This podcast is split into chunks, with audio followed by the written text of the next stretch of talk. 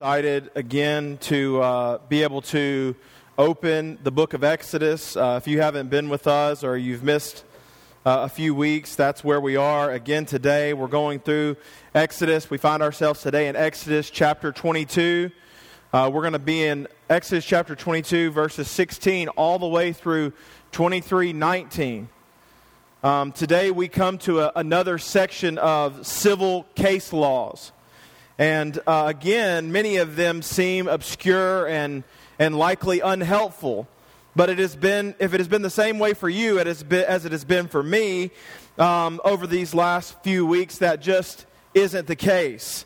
Each week we get more specific in these civil laws. We see how these truths and more are more and more applicable to us. We see how the Lord is being specific and intentional because He is holy and He wants us to be holy. He is just, and He wants us to be just. He is good, and He wants us to be good.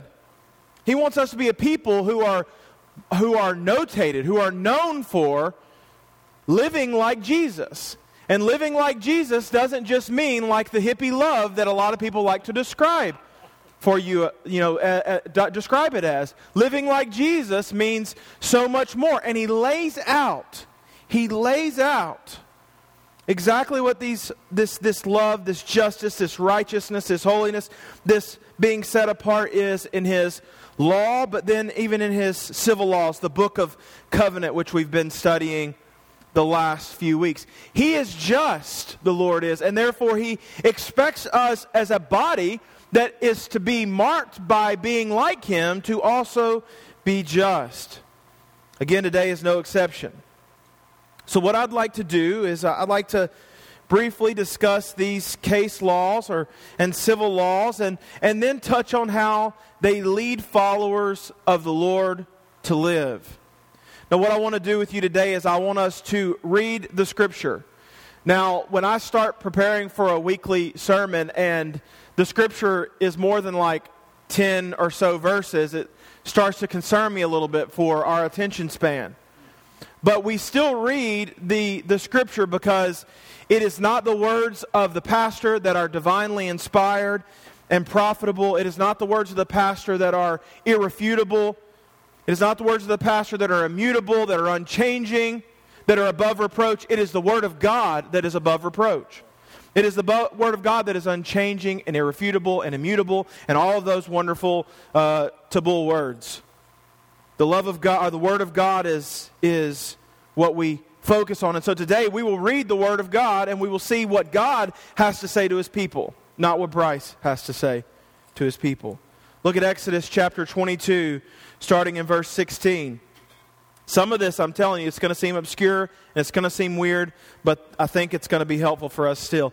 If a man seduces a virgin who is not betrothed and lies with her, he shall give the bride price for her and make her his wife. If her father utterly refuses to give her to him, he shall pay money equal to the bride price for virgins. You shall not permit a sorceress to live. Whoever lies with an animal shall be put to death. Whoever sacrifices to any god other than the Lord alone shall be devoted to, instruct, to destruction. You shall not wrong a sojourner or oppress him, for you are sojourners in the land of Egypt. You shall not mistreat any widow or fatherless child. If you do mistreat them and they cry out to me, I will surely hear their cry, and my wrath will burn, and I will kill you with a sword. And your wives shall become widows, and your children fatherless. If you lend money to any of my people, with you who is poor, you shall not be like a moneylender to him, and you shall not exact interest from him. If ever you take your neighbor's cloak and pledge, you shall return it to him before the sun goes down. For that is his only covering, and it is his cloak for his body. In what else shall he sleep? And if he cries out to me, I will hear, for I am compassionate. You shall not revile God, nor curse a ruler of your people. You shall not delay to offer from the fullness of your harvest and from the outflow of your presence. The firstborn of your sons you shall give to me. You shall do the same with your oxen and with your sheep. Seven days it shall be with its mother, and on the eighth day you shall give it to me. You shall be consecrated to me. Therefore you shall not eat any flesh that is torn by beasts in the field you shall throw it to the dogs. Chapter 23. You shall not spread a false report. You shall not join hands with a wicked man to be, mali- to be a malicious witness. You shall not fall in with the many to do evil, nor shall you bear witness in a lawsuit siding with the many so as to pervert justice. Nor shall, excuse me, nor shall you be partial to a poor man in his lawsuit. If you meet your enemy's ox or his donkey going astray, you shall bring it back to him. If you see the donkey or one who, uh, of one who hates you lying down under its burden, you shall refrain from leaving him with it. You shall rescue it with him. You shall not pervert the justice due to your poor in his lawsuit. Keep far from a false charge, and do not kill the innocent and righteous, for I will not acquit the wicked. And you shall not bribe, for a bribe blinds the clear sighted and subverts the cause of those who are in the right. You shall not oppress a sojourner. You know the heart you know the heart of a sojourner, for you were sojourners in the land of, of Egypt. For six years you shall sow your land and gather in its yield. But the seventh year you shall let it rest and lie fallow, that the poor of your people may eat, and what they leave the beasts of the field may eat. You shall do likewise with your vineyard and with your olive orchard. Six days you shall do work, but on the seventh day you shall rest that your ox and your donkey may rest, and the son of your servant, woman, and the alien may be refreshed. Pay attention to all that I've said to you, and make no mention of the names of other gods, nor let it be heard on your lips. Three times in the year you shall keep a feast to me. You shall keep the feast of unleavened bread. As I commanded you, you shall eat unleavened bread for seven days at the appointed time in the month of Abib. And, in, and for in it you, you came out of Egypt. None shall appear before me empty handed. You shall keep the feast of harvest, of the first fruits of your labor, and what you sow in the field. You shall keep the feast of ingathering at the end of, at the, end of the year, when you gather it, when you gather in from the field the fruit of your labor.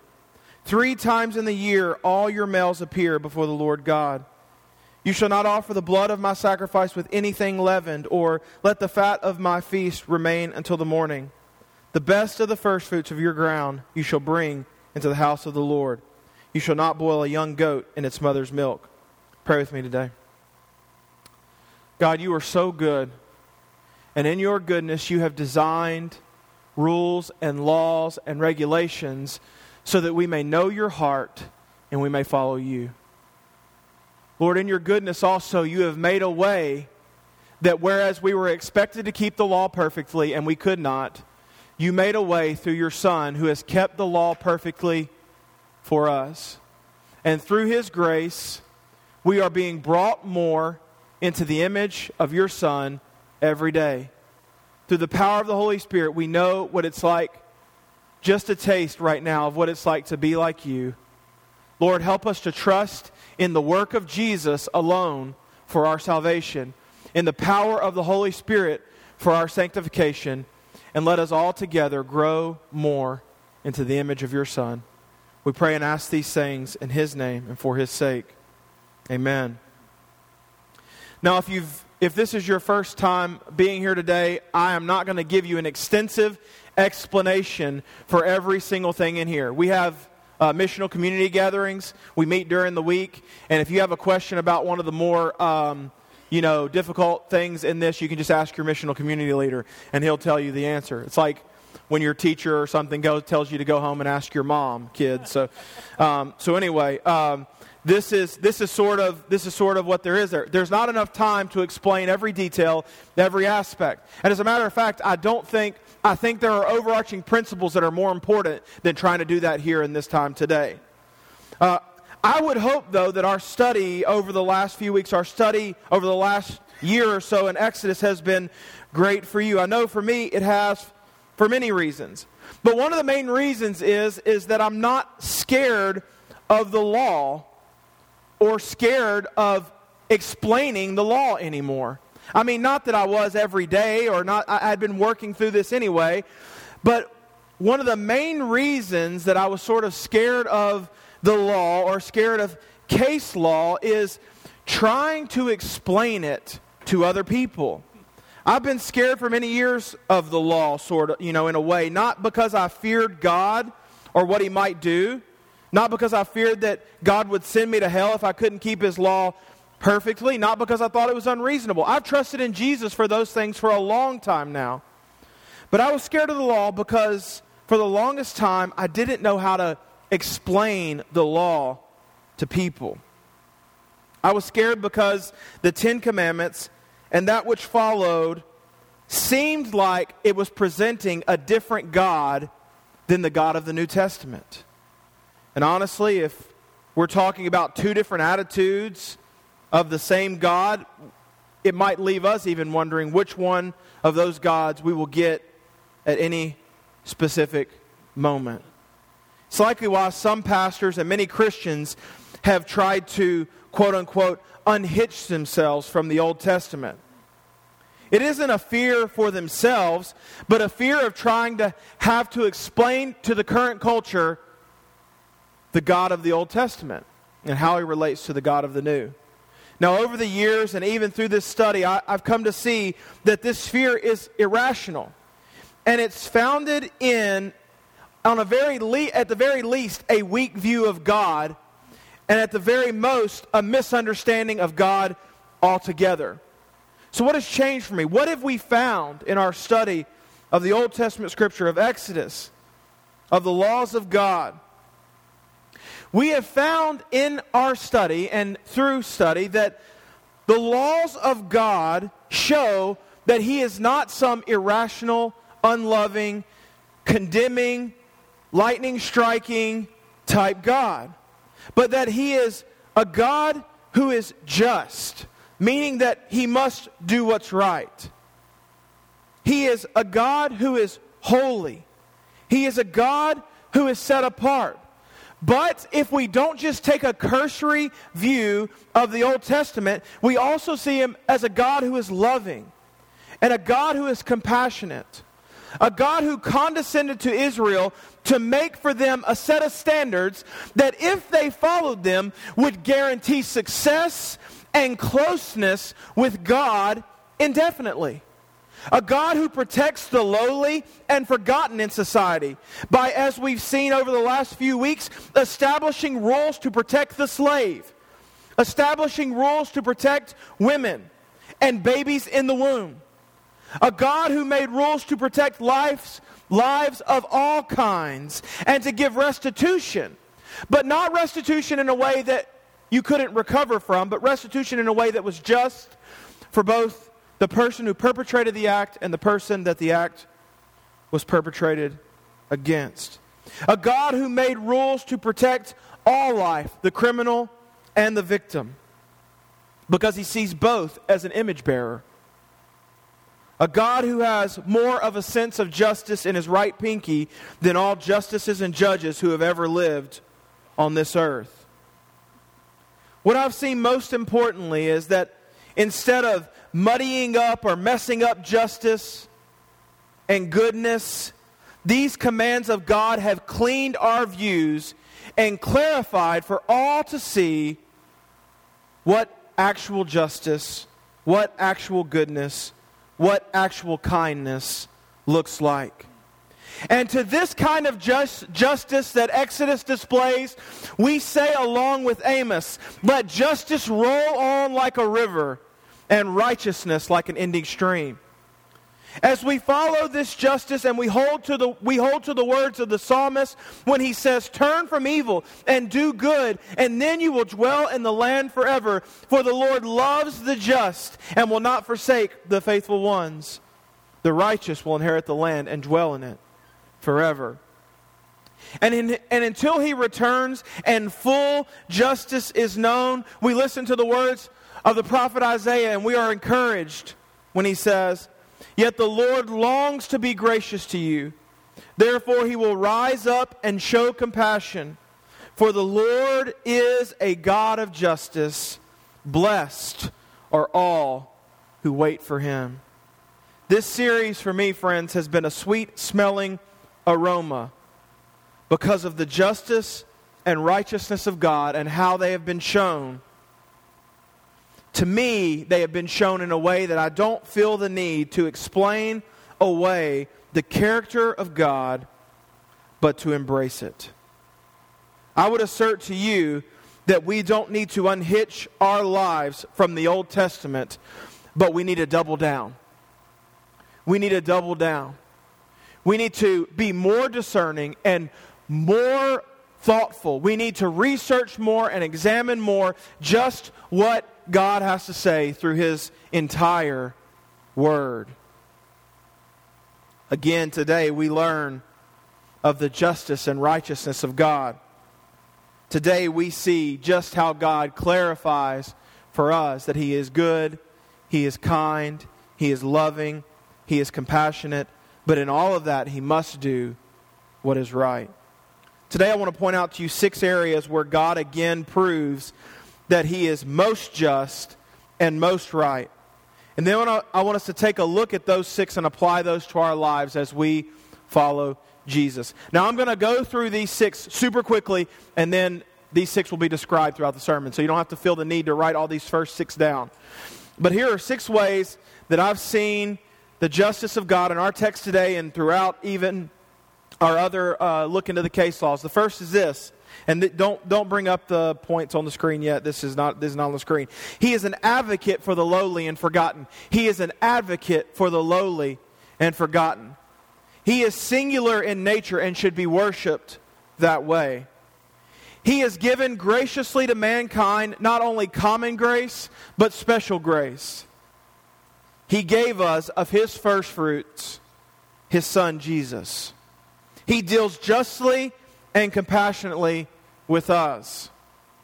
He designed natural rhythms of rest for his people so that we may rest in him. Friends, this is the heart of the lawgiver. This is the heart of a just God. And since this law reflects the heart of a lawgiver, as we continue in our study of the law, may we study not so that we can know what to do, but may we study the law so that we can better know the heart of God. And as we follow and love and cherish the heart of God through Jesus and the power of the Holy Spirit, He gives us the power and the ability to keep His commands. It is one of the greatest proofs that God lives in you if you keep the commands of God. Because no one, as we've seen in Scripture, can do it on their own. It is necessary that God must intervene. And if God intervenes, He will work in your life to bring you through the process of sanctification. You will be more like Him. Friends, can we read the law? Can we read what God has designed for us to follow, not just so that we can follow it, but so that we can know God more? And as we know God more, we will follow Him. I want to parallel those six characteristics of God that I just gave you. And I want us to know, I want us to look at these so that we can know the heart of God better and how we can live our lives in the way that God prescribes. The first is this a follower of Jesus, now that's us. This is for, I know that this text was written for the law, but this sermon is written for you, okay? This text is written for Old Covenant, this sermon is written for you partakers of the new covenant. A follower of Jesus should be an advocate for the lowly and the forgotten. It's simple enough. The lawgiver was an advocate for the lowly and the forgotten. So his followers must be an advocate. They must be advocates for the lowly and the forgotten. There are several people uh, mentioned here in this group the virgin, the sojourner, the widow, the orphan, our poor neighbor. These are the people that God mentions in this set of case laws, but we know that these are not, it's not an exhaustive list of the lowly and the forgotten that God has not forgotten. It's just the one that we have today. So these are the ones we'll go through today. The first one is the virgin. Now, women in ancient society were frail and they had little rights. And no matter if it's right if, it's, if it seems wrong to our society, if it's right, we don't quite understand it. But the virgin was the most valuable of all women because of her dignity. I mean, of her virginity, excuse me, and her dignity, I guess. But she was also the most scorned for not being a virgin. Often losing virginity for a woman resulted in death or scorn, and it became incredibly difficult for her to marry. Now, we have here a case where it says a man seduces a woman. This is not a case of rape, but this is a case of consensual affection. They're either in love with each other or were overcome with passion. But either way, this law was set in place to protect the virgin, primarily because of the increased difficulty to marry and the scorn she would face, and the biological fact that men and women think different differently on this subject. Men and women's minds operate differently. What the Lord is doing here is the Lord is preventing men from planting their seed without staying around for the harvest, if you know what I mean. Being responsible for their actions. He was making sure that they knew that there were consequences to our action. Or as Bruce Holbrook would say, if you play, if you play, you pay, boy. If you play, you pay. That was my dad's. Uh, that was my. That was King Bruce Holbrook, King Solomon's wisdom on uh, on uh, chastity. He was making sure that they knew that there were consequences. The consequences were, in this situation, that they had to pay the bride price. Now, we don't know exactly what the bride price was, but it was not likely, it was not very unlikely that it was this idea that we talked about uh, in the past of selling uh, the daughter over to a husband so that they would have a better life, or, or even selling the daughter into slavery. But what it was more likely to be, it was um, the pr- a price that was paid to either the woman or her father to either prove that the suitor was a reliable and uh, suitor who was able to take care of his daughter or that he was going to take care of her because he was unwilling to stay around and physically be there. So he's going to take care of her in a monetary way. In any case, the law was written to protect, protect those who were considered lowly in ancient society. This law actually shows us two ideas that we should be careful and thoughtful about our relationships pre marriage. We should honor God in them but also that God doesn't believe in two wrongs making a right. The rule here isn't if you are overcome, if you seduce a virgin and you're overcome with passion, you should marry her with her father behind you with a shotgun. That's not the rule.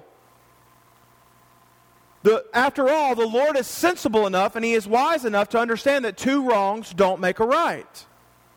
You should not compound your problems by making more problems. The rule is that something must be done to take care, to, to right this wrong. Some restitution, again, we see some restitution is put in place. The next lowly person that is discussed is the sojourner. Now, I will not spend much time on this, but you need to, you need to know a few things. The sojourner here is not every immigrant ever. That is not what this word means in this text. I know it's a hot button issue in our society, but the sojourner is someone who has permission from the ruling people of the land to live and work and settle in that land. This is not someone who, any honestly, in any other society, anyone who uh, crossed a border illegally would have been considered an enemy and not a friend. I'm just, I'm just speaking frankly. I'm just speaking honestly. I don't think that that's how we should treat people who cross the borders illegally here. I'm just speaking honestly about society as a whole. In the United States, this person, this sojourner, would be the equivalent to a legal immigrant. Now, no matter how much we might hope there is, there is no number given as to how many immigrants, how many sojourners we should help. There is also no moral law saying that we should not prevent sojourners from entering the land. The law here is given for us so that we may treat the sojourner of our land with the affection of God. This doesn't mean that we treat illegal immigrants poorly because they're illegal, but this law is only concerning those who have gone through a system of honest immigration. What does it mean to help the sojourner? Well, it means understanding that they are foreign with little to no family and little to no assistance, that they will likely learn English and it will probably take them less time than it's taken you to learn your second language. That they will need jobs, that they will need friends, that they will need just generic and general human compassion, just like everyone else needs. And that we should treat them like Leviticus 19:34 says, as a native born in the land. We should not let our fear, friends, or our nationalism cause us to hate or harm our neighbors of different backgrounds, ethnicities, and skin colors. Our foreign friends need the gospel, and the astute Christian does not see an ethnic America as an invasion, but as a mission field. Friends, the world is coming to us. You don't have to get on an airplane any longer. You don't have to post pictures of you holding African babies or South American babies on Facebook or social media. You can do that in your own backyard. The astute believer, the person with the mind of Christ, doesn't look at immigration as an invasion, but as a mission field. There are two other lowly people groups mentioned widows and orphans. This is one that the Lord is serious about. It gets several mentions in the text of Scripture. It is known as true and undefiled religion to care for widows, to care for orphans. The system in the past for widows and orphans was not quite like it is now, though. My grandmother lost her husband, lost, we lost our grandfather 18 years ago, and she has yet to struggle a day in her life financially.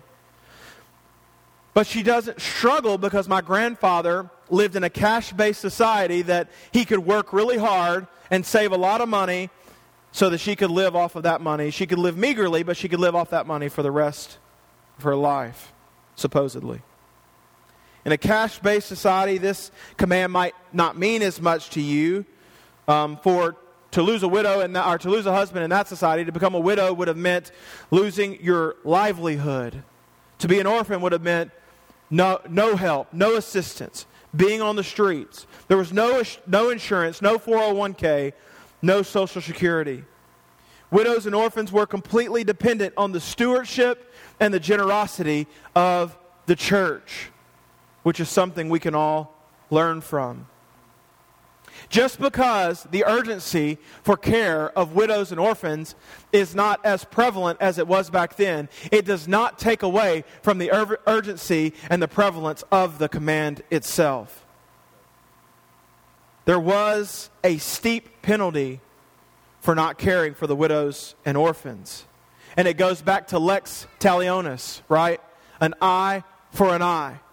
The Lord says, if you don't take care of the widows, if you don't take care of the orphans, I will make your wives widows. I will come on you with the sword, and I will make your wives widows, and I will make your sons orphans. We must consider, friends, the lowly, the oppressed, those that are forgotten to have the heart of God. There's one last group, and that is the poor neighbor. Here, the Lord is speaking against predatory lending.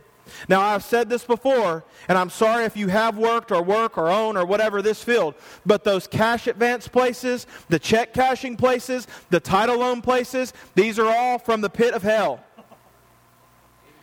There is nothing about this that it, there is nothing about these places that honor God as it concerns lending and treating the poor.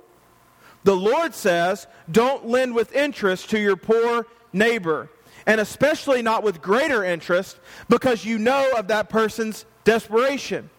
As a matter of fact, the Bible here speaks of there being instances where not only the lender should not expect interest from his poor neighbor, but he should also not expect the principal. Luke 6 says, even the sinners lend expecting in return. But we should lend what? Expecting nothing in return. Friends, we should give away much more than we lend. We should be generous people if we want to be, if we want to have a mind and a heart like God's. We should also be wise stewards of what God has given us so that we don't miss moments of gospel generosity. So, what do we do to help the lowly and forgotten? Men, we don't take advantage of women on any level, especially an emotional level. Men and women, we stay pure until marriage.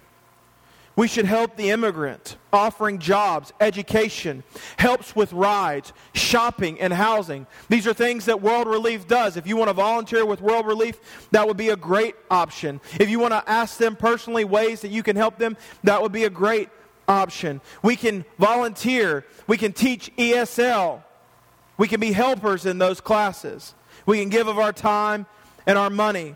We should love and support the widow and orphan. And I will tell you, this is something that Blake Bostic has excelled in, and it's something that he has changed my heart on, a heart on, because visiting nursing homes would, is, is one of the things that I'm, you know, that's like childhood scars there. But Blake has, Blake has found it rich in his life. And, and honestly, I've seen this in uh, my, my grandmother that I mentioned a minute ago. She's in a nursing home right now. And I've seen the help that my mother and her sisters have provided to those people whose family don't get to visit as often, those people who don't have family around. Visiting nursing homes can help minister to and love the widow. Adopting, fostering, and giving to organizations that do.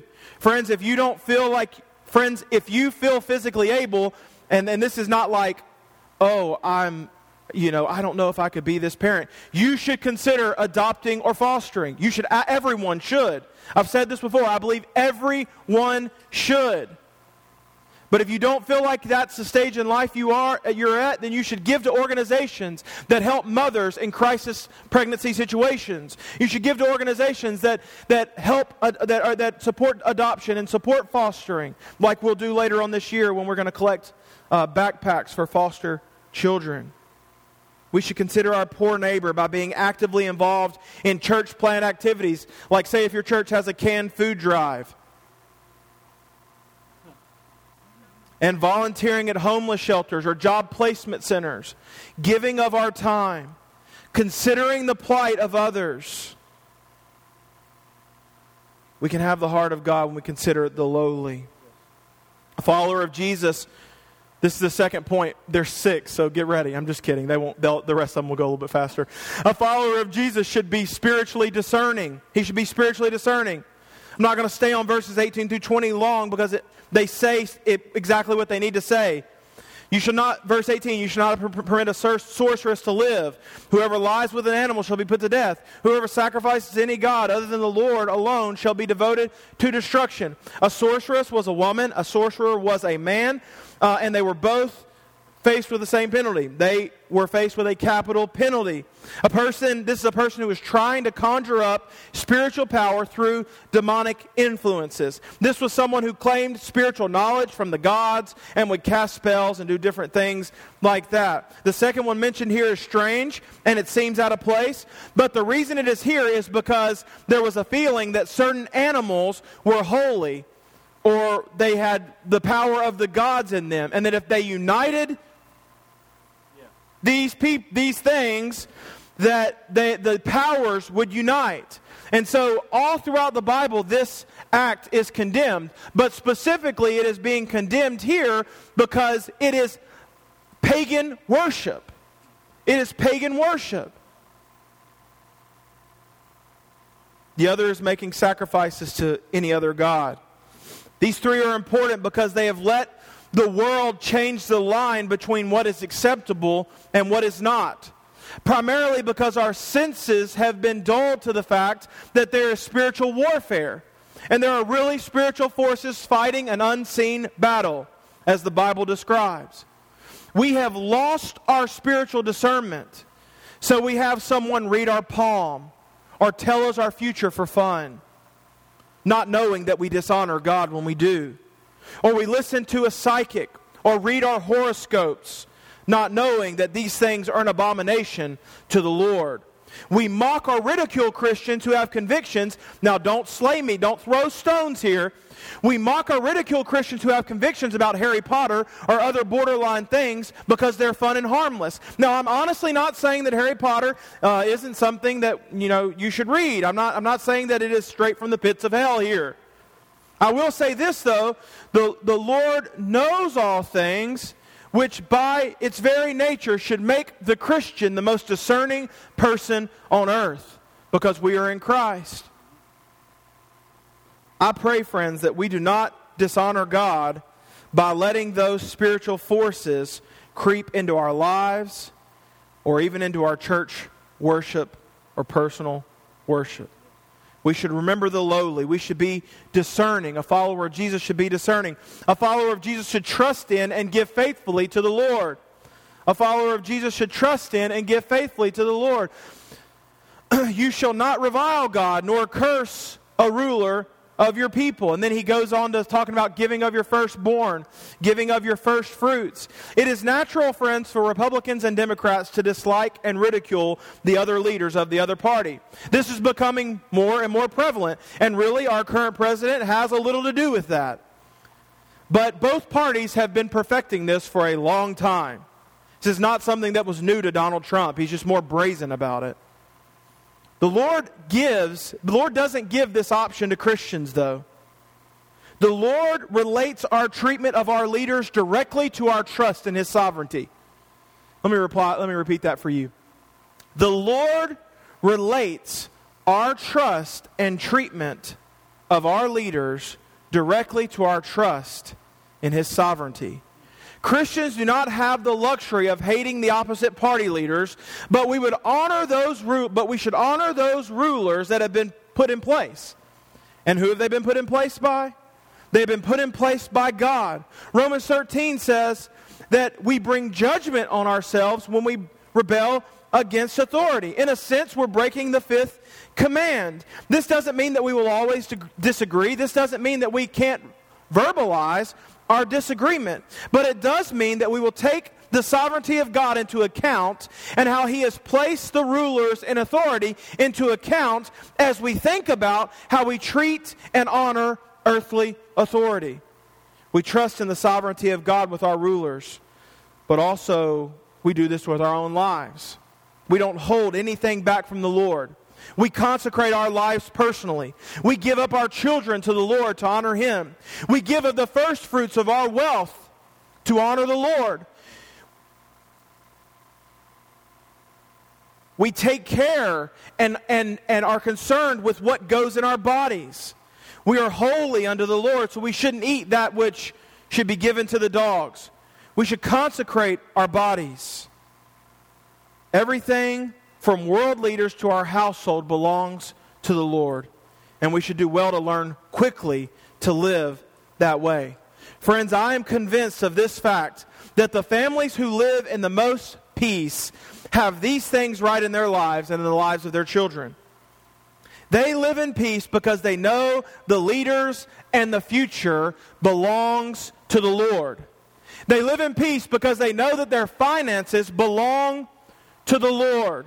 They live in peace because they know their children and their children's future belongs to the Lord. The more that we understand that we are not our own, the more peace we have in our lives. The less of this world we try to hold on to, the less of this world we try to keep. A follower of Jesus should trust in the Lord and give faithfully of the very best of what he has to the Lord. A follower of Jesus should deal justly and compassionately in worldly affairs. I think um, if you're back there, I think that you might need to look at the outline because I believe I edited one and then forgot to tell Blake about it. So there you go. There's a lot to chew on in this text, and I'm, I'm not going to go into detail of every single thing. But a follower of Jesus should de- deal world, justly, excuse me, and compassionately in worldly affairs. But here are some of the things here that the Lord condemns. The Lord condemns a malicious and false gossip, which is dangerous for any society, but imagine the effect it has on the local church. We are to deal justly. The next person is a person who joins hands with a malicious witness. It's not that the Lord just condemns you being a malicious witness. You can't be in the crowd of rebel rousers.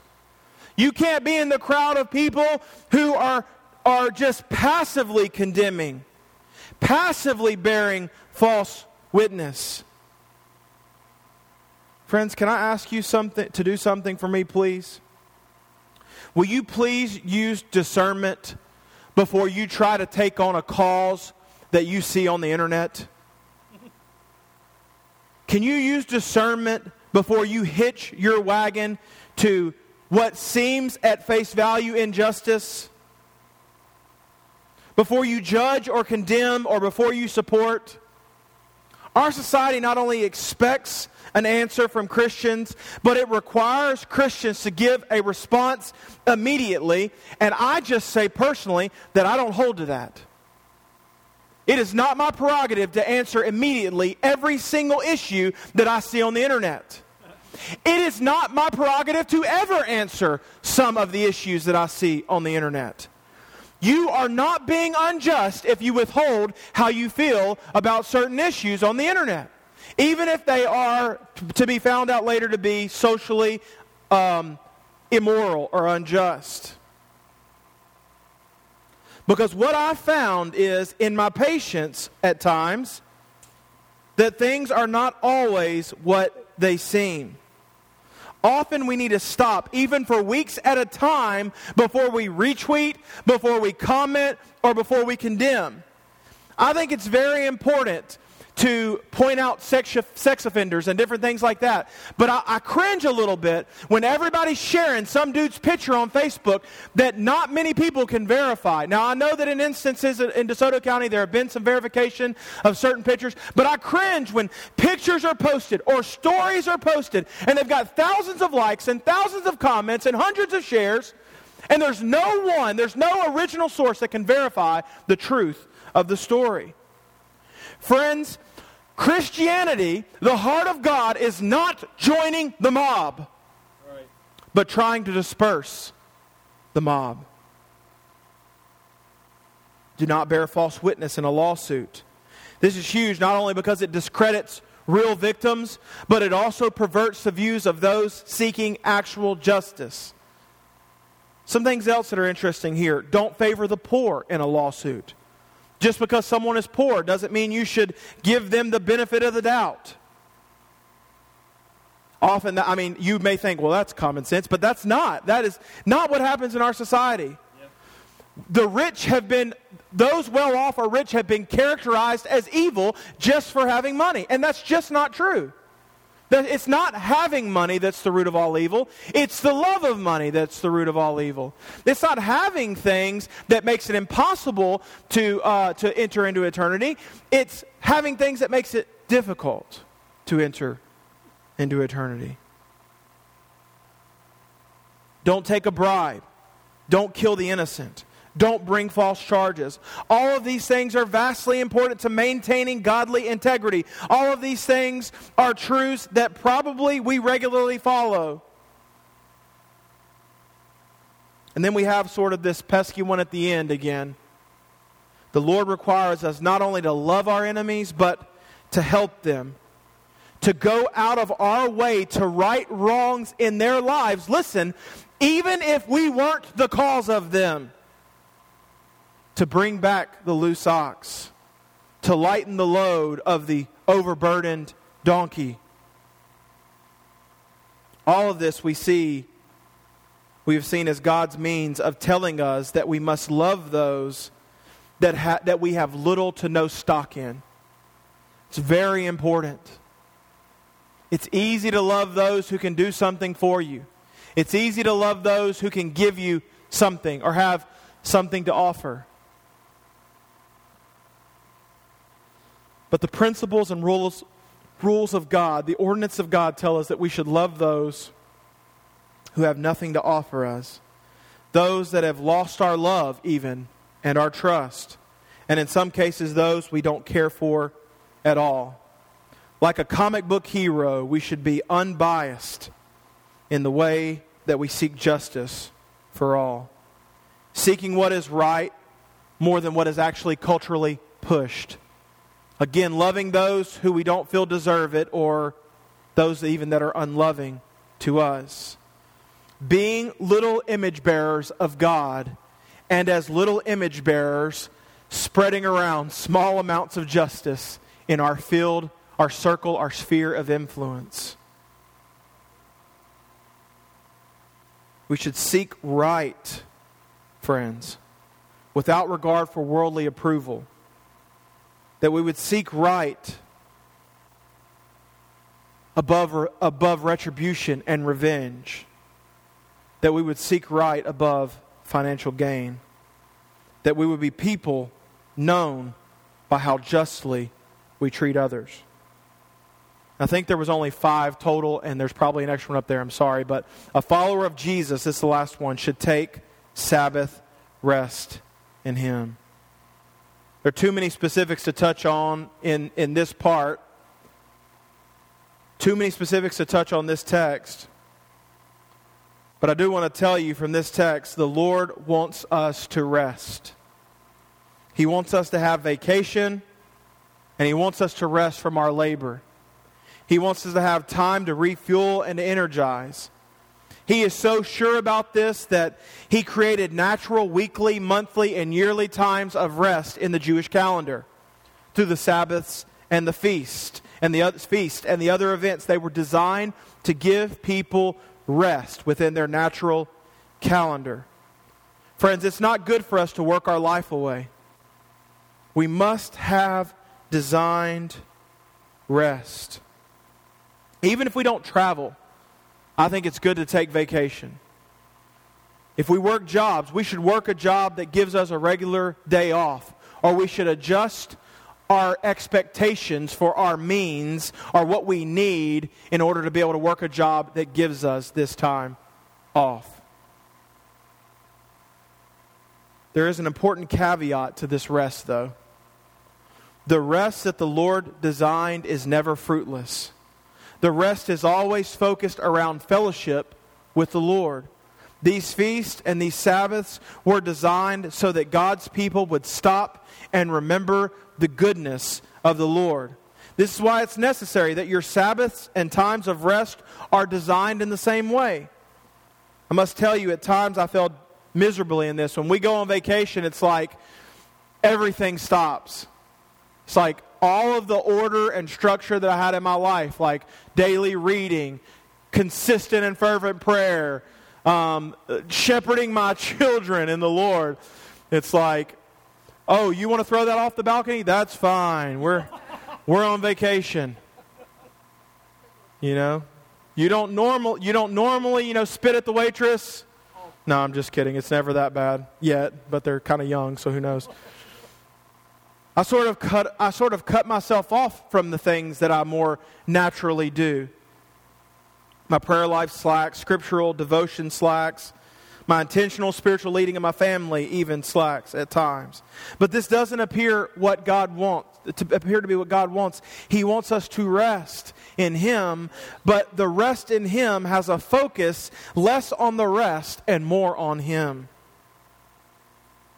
Therefore, it's difficult to take a Sabbath rest on Sunday and avoid the fellowship of believers.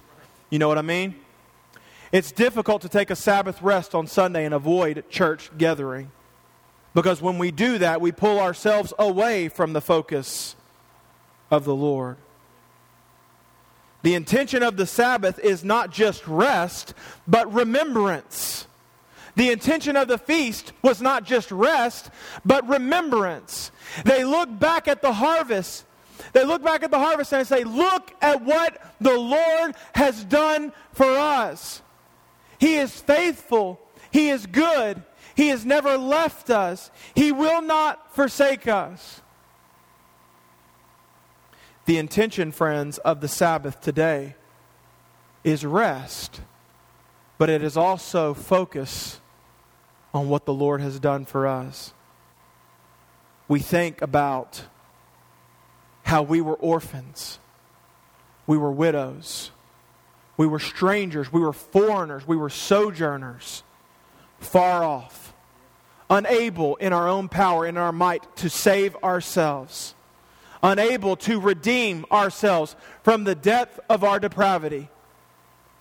But God, in His great love and at the right time, sent Jesus. And through His power and through the work that the Lord did, that God did before the foundation of the world, we are saved. We are redeemed and through the Holy Spirit, we are sealed until the day that He returns. And on Sundays, and when we open our Bible, and when we sing songs and hymns and spiritual songs, and when we pray, and when we memorize Scripture, what we're doing is we're not saying, This is good for me in order to honor, to obey God. We're saying, This is good for me to honor God because I'm remembering the work that He has done in my life. I am learning the heart of God. I am learning who He is. I think all of these things boil down to sort of two questions. Do we have, or are we growing in the heart of God? And does the heart that we have allow us to see others the way that Christ sees them? Because when we do, we will have more empathy. When we do, we'll be more kind to our neighbors, even our foreign neighbors. When we do, we'll be more generous. When we do, we'll be more loving, more willing to forgive, more willing to show mercy and grace. Friends, I know that it is not within us, and it is fearful, it is scary at times that Muslim people are coming to this country and, you know, they're known for terrorism and different. I'm not trying to belittle that. But those who trust their future in the Lord, what can man do to you? What can man do to you? What power does he have over you? He can take your life, but to live is Christ and to die is gain.